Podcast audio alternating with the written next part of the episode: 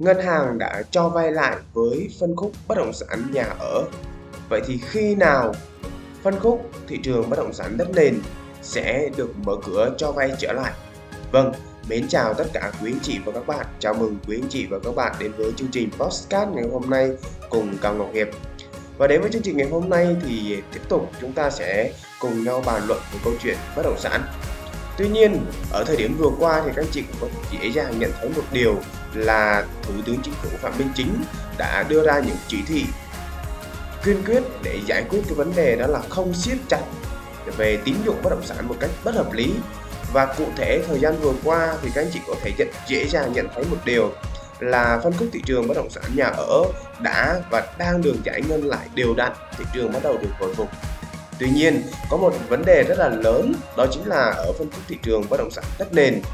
thì thị trường vẫn đang còn rất là ảm đạm và có rất là nhiều nguyên nhân dẫn đến điều đó. Tuy nhiên nguyên nhân lớn nhất có lẽ có thể đó chính là việc à, ngân hàng vẫn chưa mở cho vay đối với lại phân khúc thị trường này.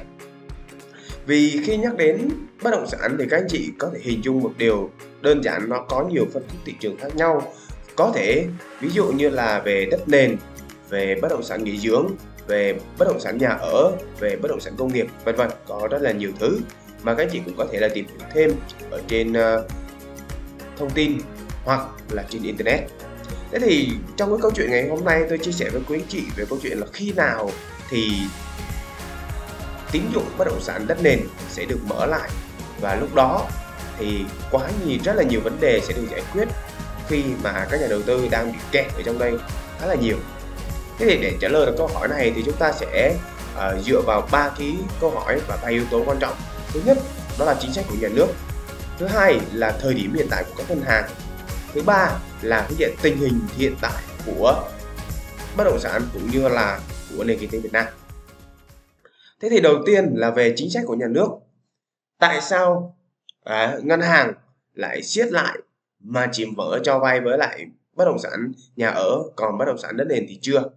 Thực tế, chúng ta cũng cần nhìn nhận lại được một chút, đó là về việc à, nhà nước mong muốn điều chỉnh thị trường bất động sản nó ổn định hơn,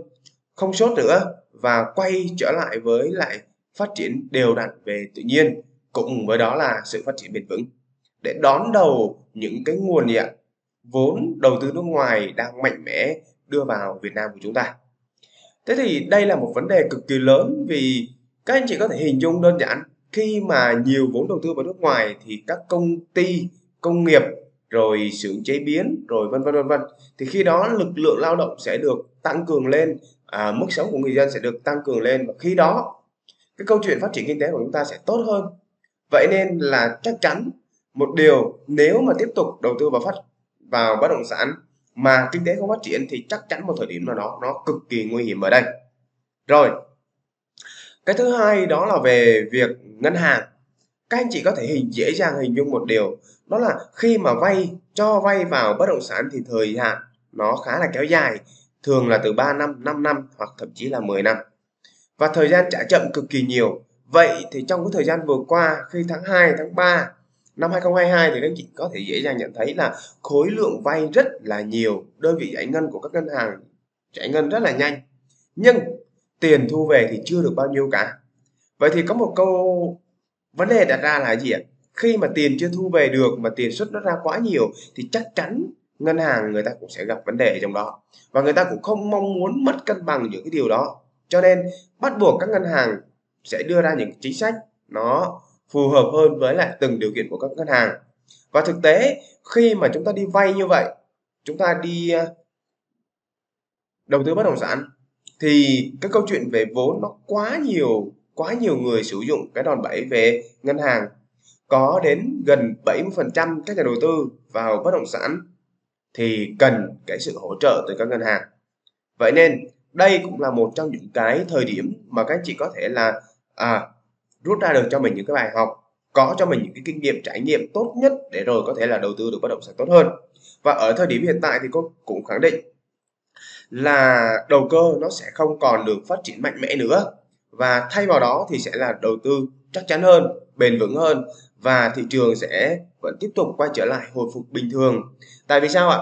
Vì đường xá, cầu cống, các khu công nghiệp, rồi các khu chế xuất rồi dân cư đang đi đều đặn về cụ thể là đến năm 2030 thì chúng ta dự định sẽ xây được 2.000 km đường cao tốc Bắc Nam đây là một trong những cái tuyến đường cực kỳ quan trọng để giúp thúc đẩy và phát triển kinh tế của Việt Nam trong giai đoạn từ năm nay cho đến năm 2020 và trở về sau nữa. Rồi, thế thì bây giờ quay trở lại với cái câu hỏi để trả lời quý anh chị là khi nào thì sẽ mở siết cho vay bất động sản đất nền. Thực tế, cái này rất là khó để có thể dự đoán và không có ai có thể dự đoán được. Vì có một điều như thế này các anh chị, chúng ta sẽ dựa vào các yếu tố sau. Thứ nhất là về ngân hàng hiện tại dòng vốn vẫn đang còn mất cân bằng cái thứ hai là các chính sách của nhà nước vẫn đang còn kiềm tỏa rất là mạnh mẽ về câu chuyện là đầu cơ vậy nên các anh chị nào đang đầu cơ hoặc